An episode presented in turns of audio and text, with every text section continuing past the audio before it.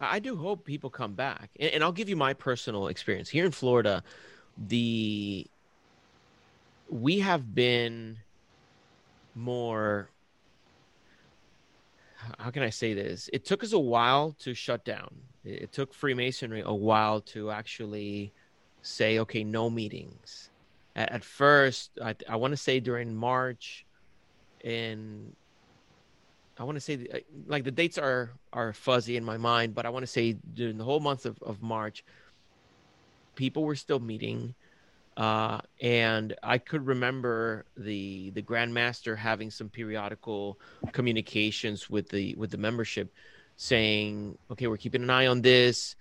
Uh, make sure that you're social distancing or what have you." And then eventually they said, "Okay, no meetings until this time." And I think they got postponed until sometime in July. But then little little by little they started okay it's okay to, for you to come back but every, every lodge needs to have hand sanitizer at different stations. They need to have social distancing and masks are encouraged. And I, I went to only one meeting and i did not feel comfortable at all because not everybody was wearing masks at the time it was more of a okay it's up to you if you want to wear the mask or you know keep your your you know keep social distance. But there were some individuals that it was for them it was business as usual.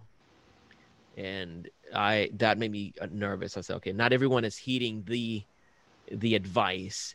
And i i don't think i want to put myself in in a situation where i'm making myself and my family vulnerable.